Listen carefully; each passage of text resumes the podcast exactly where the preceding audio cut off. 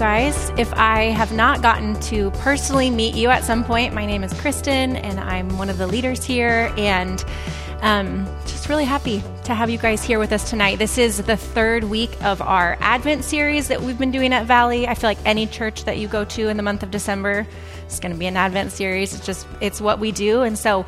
Um, Tonight, I want to start off with a quote from the wise old philosopher Charles Brown. He says, I think there must be something wrong with me, Linus.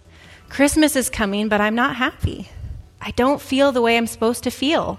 I just don't understand Christmas, I guess. I like getting presents and sending Christmas cards and decorating trees and all that, but I'm still not happy. I always end up feeling depressed. Um, most of us have probably seen Charlie Brown Christmas. If not, you've got a week to watch it. Um, on a big level or a small level, raise your hand if you've ever felt like disappointed about anything during the Christmas season. It could be like something super heavy, it could be something super small, like something just didn't it didn't go as planned. Maybe it was a gift that you were so excited to give someone and it just wasn't received with the reaction that you kind of imagined in your mind. Maybe it's that you didn't get the gifts that you wanted someone else to think of on your behalf. Um, maybe there have been people missing from your celebrations. Maybe you live far from loved ones. Maybe there is like fresh loss or a broken relationship, and you cannot help but think someone else should be here, and they're not, and that feels sad. Um, maybe the holidays marks an anniversary of something really hard, and it's just, it comes up every year again, and it feels so fresh, and it feels like extra, the sting feels extra heavy because you want to not be sad, but you do feel sad. And maybe you just have had a time where you just wanted it all to go differently. Maybe someone in your family has been sick over Christmas and your plans fell apart, or something just something happened and it did not live up to what you had built it up to be in your head. Maybe finances have been tight and you just could not make the magic happen for everybody like you felt like you should.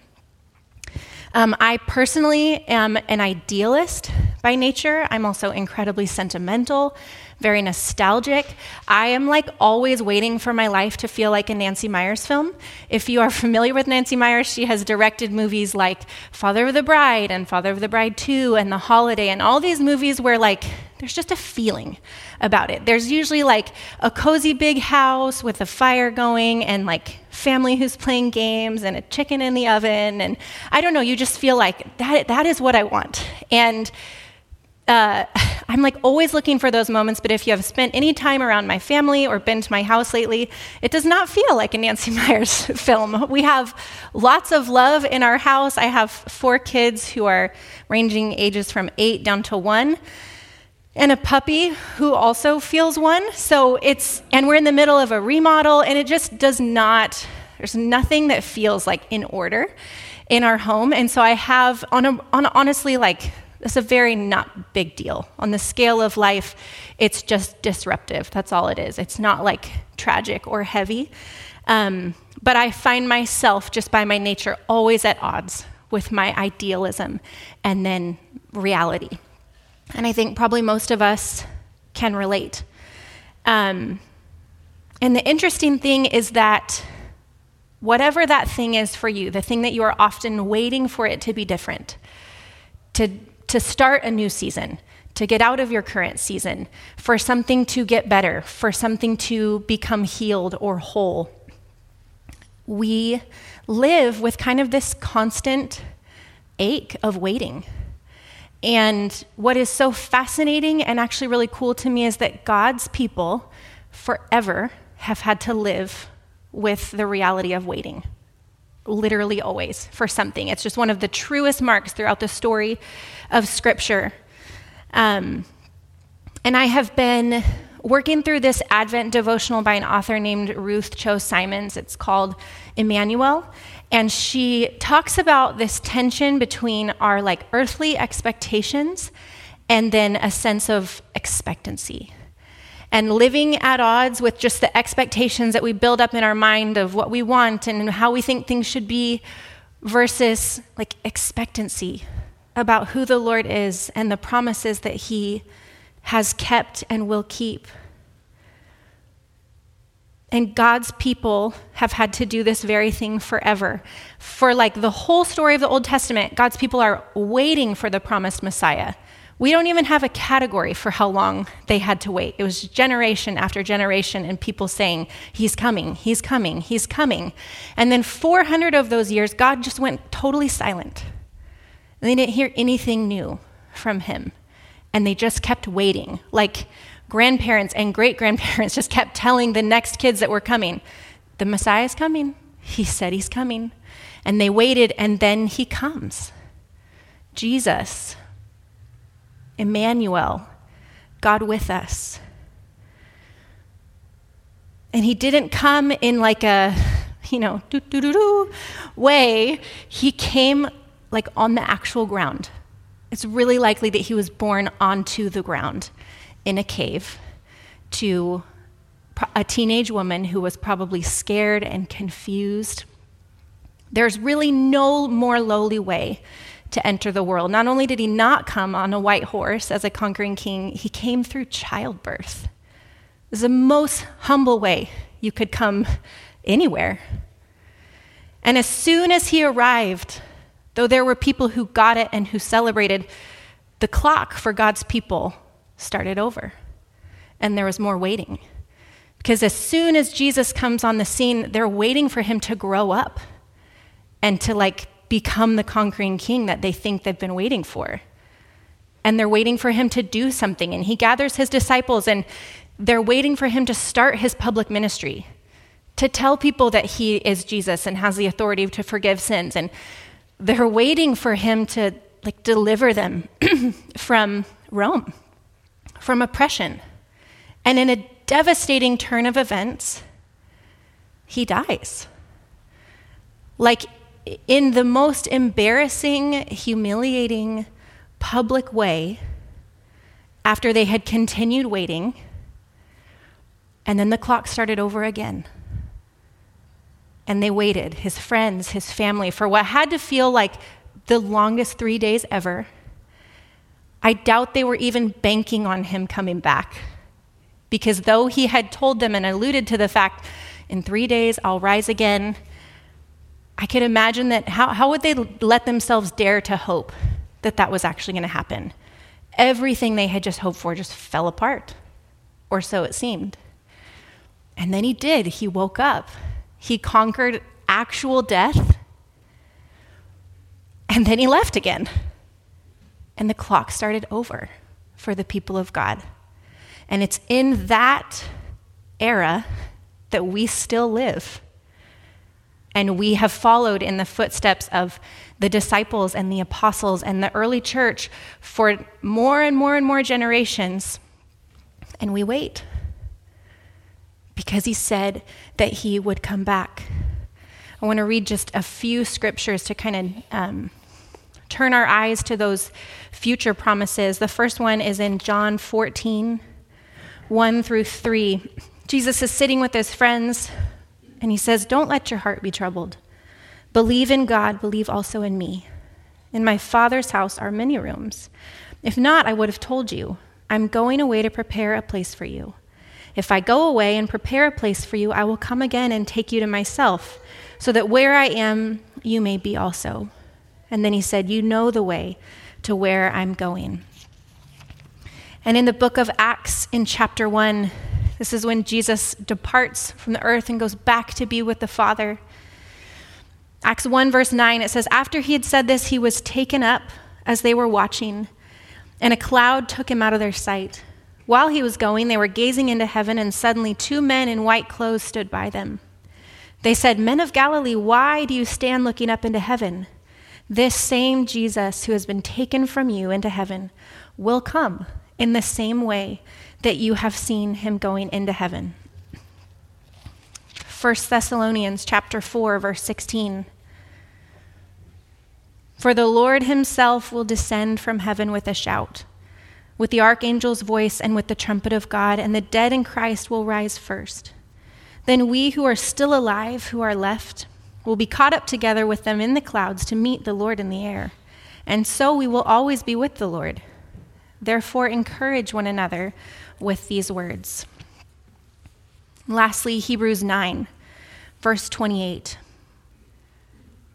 So also it is appointed for people to die once, and after this, nope, rewind. So also Christ, having been offered once to bear the sins of many, will appear a second time, not to bear sin, but to bring salvation to those who are what? Waiting for him. And that's where we live. We've, we've always been awaiting people as the people of God. It's just what they've what we've always had to do. But the difference for us and so many of the generations of God's people long ago is that we have the gift of perspective. Like the reason why the nativity and the birth of Jesus, why any of that actually matters, like that in itself is a beautiful story because of the promise that it fulfilled and because of the fulfillment that it is it began to fulfill for what it initiated in the way that God would reconcile us to himself. Think about that name, Emmanuel, which means God with us. Again, it's easy to kind of like separate that from our own lives and think of it as like Emmanuel, God with us, because he came and he came to the earth, the incarnation, Jesus becoming flesh. But it's it was God with them, and it's still God with us. John 16, 7 gives us just like the coolest reminder of why, why God with us matters today still. John 16, 7.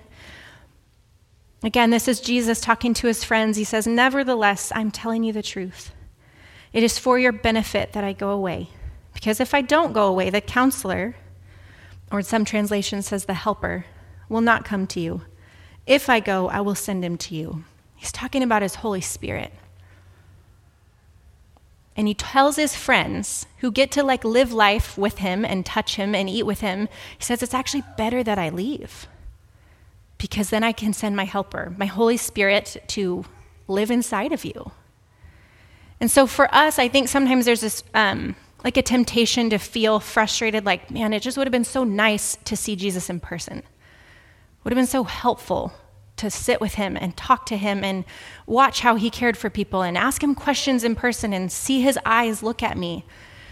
But for some reason, Jesus said, it's actually even better because you have my spirit with you at all times for those of us who follow Jesus and have made him king and lord of our lives. And so we experience this, the reality of Emmanuel with us, inside of us. Think of it as like the withness of God. And so, in a season like Christmas, we don't have to re- rely on kind of like this shallow, sentimental Christmas magic, but we also don't have to be only like sad and defeated about heartache we face. Think about it like a pair of glasses, like bifocals. Might even be a few people in here who wear bifocals. It's two lenses in one frame. So imagine that Jesus represents that frame, and in there he holds lens of reality, also a lens of hope. And we never have to be one without the other. In Jesus, in the person of Jesus, we get to live in the honesty and the messiness of reality and also get to hold in our other hand like great, real hope at what he's done and will do. And so we live with kind of the weight of just earthly expectations. And also, we can view them through the lens of like holy expectancy, clinging to his past promises, his past faithfulness, and like letting that bolster our faith to trust that He will do it again in the future. Um, the other advantage that we have is that we know the end of the story. We know how the whole thing is going to culminate. Revelation 21, verse 3 reads Then I heard a loud voice from the throne Look, God's dwelling is with humanity, and he will live with them. They will be his peoples, and God himself will be with them and will be their God. He will wipe away every tear from their eyes. Death will be no more. Grief, crying, and pain will be no more because the previous things have passed away. Then the one seated on the throne said, Look, I'm making everything new. And that's what we're waiting for. Like, actual, the entire world is going to be made right. There will be nothing wrong anymore. On like a huge scale, and also we'll never get sick again. We won't experience grief or loss. There will be nothing to be sad about. I, it's hard to imagine things only being right. Um, in this devotional that I've been going through, like I said, the devotional called Emmanuel, she writes this beautiful section about expectations and expectancy and says, Expectations leave us weary and discontent, believing we deserve more or better.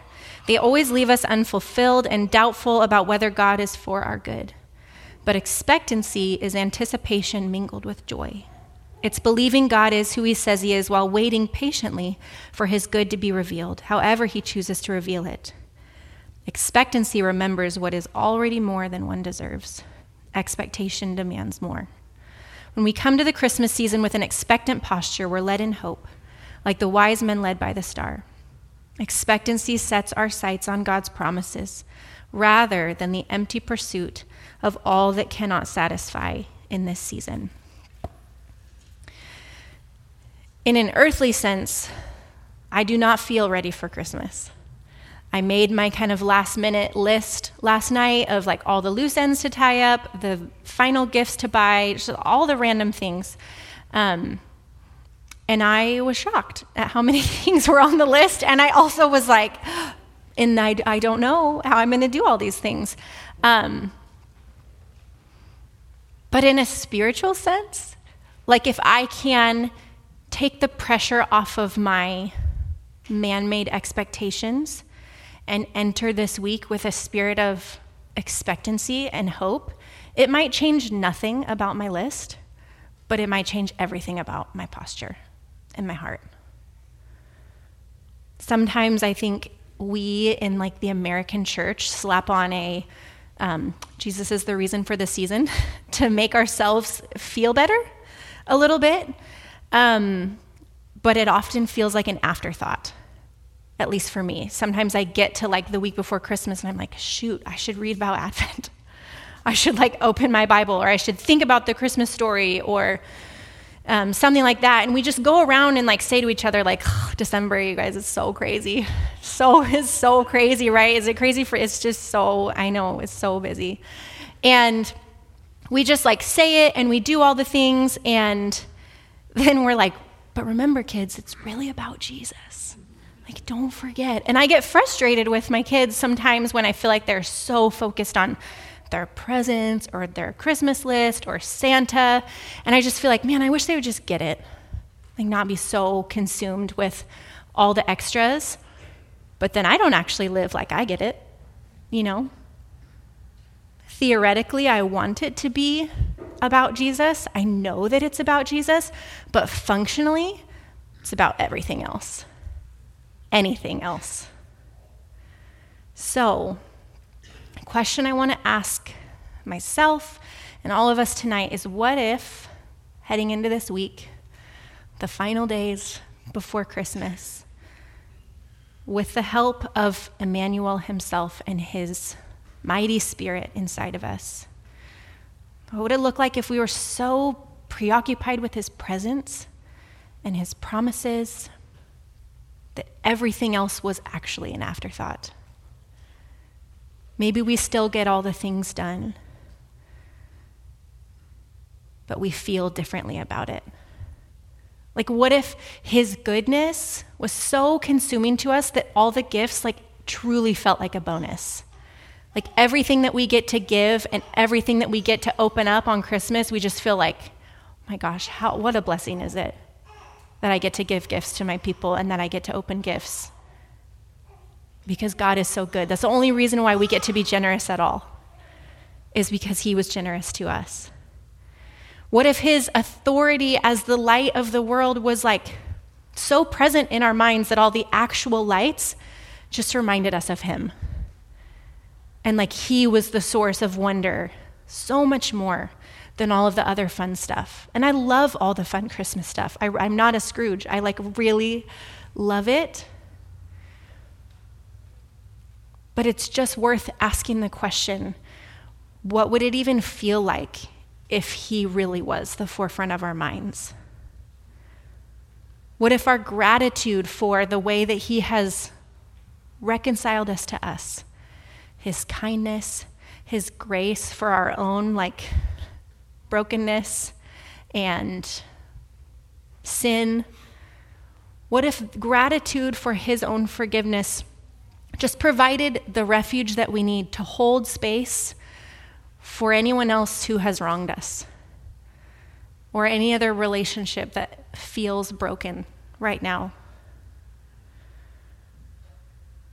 We get to be on the other side of that first coming of Messiah waiting in the messy middle for him to return and bring justice and bring wholeness and healing. And we have him with us while we wait. So, what if we give ourselves permission this week to feel kind of like a holy discontentment with anything we might feel disappointed about in the coming days? And rather than shaming ourselves and saying, I think something might be wrong with me, Linus, what if that actually tells us that we're feeling something right? And that the disappointment or the dissatisfaction about something not going the way we wanted and feeling like, but it's Christmas. It was supposed to be X, Y, and Z. That ache is just a symptom of a bigger ache, which is it was it's supposed to be Revelation 21 when he makes everything new. So, what if we just simply paid attention, viewed it as like one of those flashing yellow lights when we feel let down, to just pause and think, yeah, I was, I was never supposed to feel satisfied with this. C.S. Lewis, in a commonly um, quoted statement of his, says, It would seem that our Lord finds our desires not too strong, but too weak. We're half hearted creatures, fooling about with drink and sex and ambition when infinite joy is offered us like an ignorant child who wants to go on making mud pies in a slum, because he cannot imagine what is meant by the offer of a holiday at sea. We are far too easily pleased. We're like ignorant children who keep asking for more Christmas presents and more Christmas presents and more Christmas presents because we cannot imagine that eternity is actually coming. We are far too easily pleased. Second Corinthians chapter 4. Um, as we wrap up, I just, I love this reminder.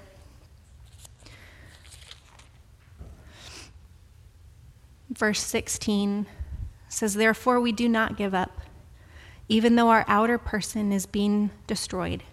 Our inner person is being renewed day by day. For our momentary light affliction is producing for us an absolutely incomparable eternal weight of glory. So we do not focus on what is seen, but on what is unseen. For what is seen is temporary, and what is unseen is eternal. So perhaps the disappointment that any of us are facing, whether it feels like something small or it feels really heavy, which I imagine in a room with this many people, there's just a litany of things that we all are experiencing.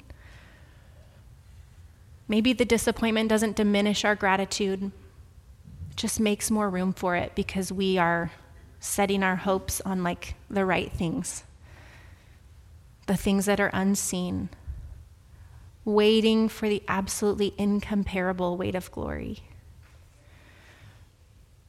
So tonight, we're just invited to decide that the withness the presence of God is our good news, even while things on this side of his return remain unresolved, uncomfortable, whether it's our health, our finances, our marriage, our family, our job, whatever it is that feels wrought with questions. or disappointment or frustration. And so, whether tonight you're in a place where your life feels just good and abundant, I bet there are those of you here who feel that where you just think, God's goodness is so easy to see right now. I see him everywhere. And then there are those of us who just feel like, I can't see him anywhere. I don't know. I don't know where his goodness is. I feel like he's forgotten about me. Maybe you're in a season of like very heavy grief. But as await as the people of God awaiting people, the thing that we have is his presence with us. So just take a second and close your eyes. And just consider for a moment God's presence with you. Maybe He feels near and close to you, and maybe you feel like, I don't honestly even know why my eyes are shut. There's nothing happening. And maybe He just feels far away. I just want to read a few scriptures over us tonight um, so that as we go into this week of Christmas, yes, we get to think about his birth, but we also get to think about this next chapter of the story that we get to live in. The promises that he will fulfill. Psalm 73 28 says, As for me, God's presence is my good. I have made the Lord God my refuge, so I can tell about all you do. John 16 33, Jesus tells his disciples, I have told you these things so that in me you may have peace. In this world you will have trouble, but take heart. I have overcome the world. Matthew 28 20, Jesus promises, and surely I am with you always to the very end of the age. Isaiah 41:10 he says fear not for I am with you. Psalm 27:10 even if my father and mother abandon me the Lord cares for me. Psalm 42 8. The Lord will send his faithful love by day, his song will be with me in the night. And then Revelation chapter 21, one more time. Then I heard a loud voice from the throne Look, God's dwelling is with humanity, and he will live with them. They will be his peoples, and God himself will be with them and will be their God. He will wipe away every tear from their eyes. Death will be no more. Grief, crying, and pain will be no more because the previous things have passed away. Then the one seated on the throne said, Look, I am making everything new. He also said, Write, because these words are faithful and true. Jesus, we, we do, we long for you to come back, to make everything new, to make everything sad come untrue, to bring peace and shalom. God, would you like fill us with hope to, to believe and trust that that's actually going to happen? It's not just a nice thought or something to make us feel good. It's you're coming. So I just pray for each person in this room tonight, wherever they find themselves, whatever they have been walking through this past week, whatever their loved ones have been walking through, whether life feels beautiful or completely tragic. Would you just remind each of us of your presence with us?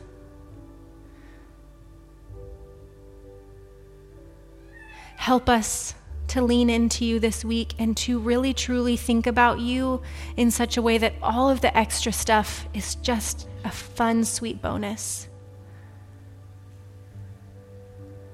We give to others because you've given to us, we look for joy, Jesus, because you've created us for it. So help us to live with holy expectancy, regardless of whether our expectations are met or not. Thank you for your faithfulness, Jesus.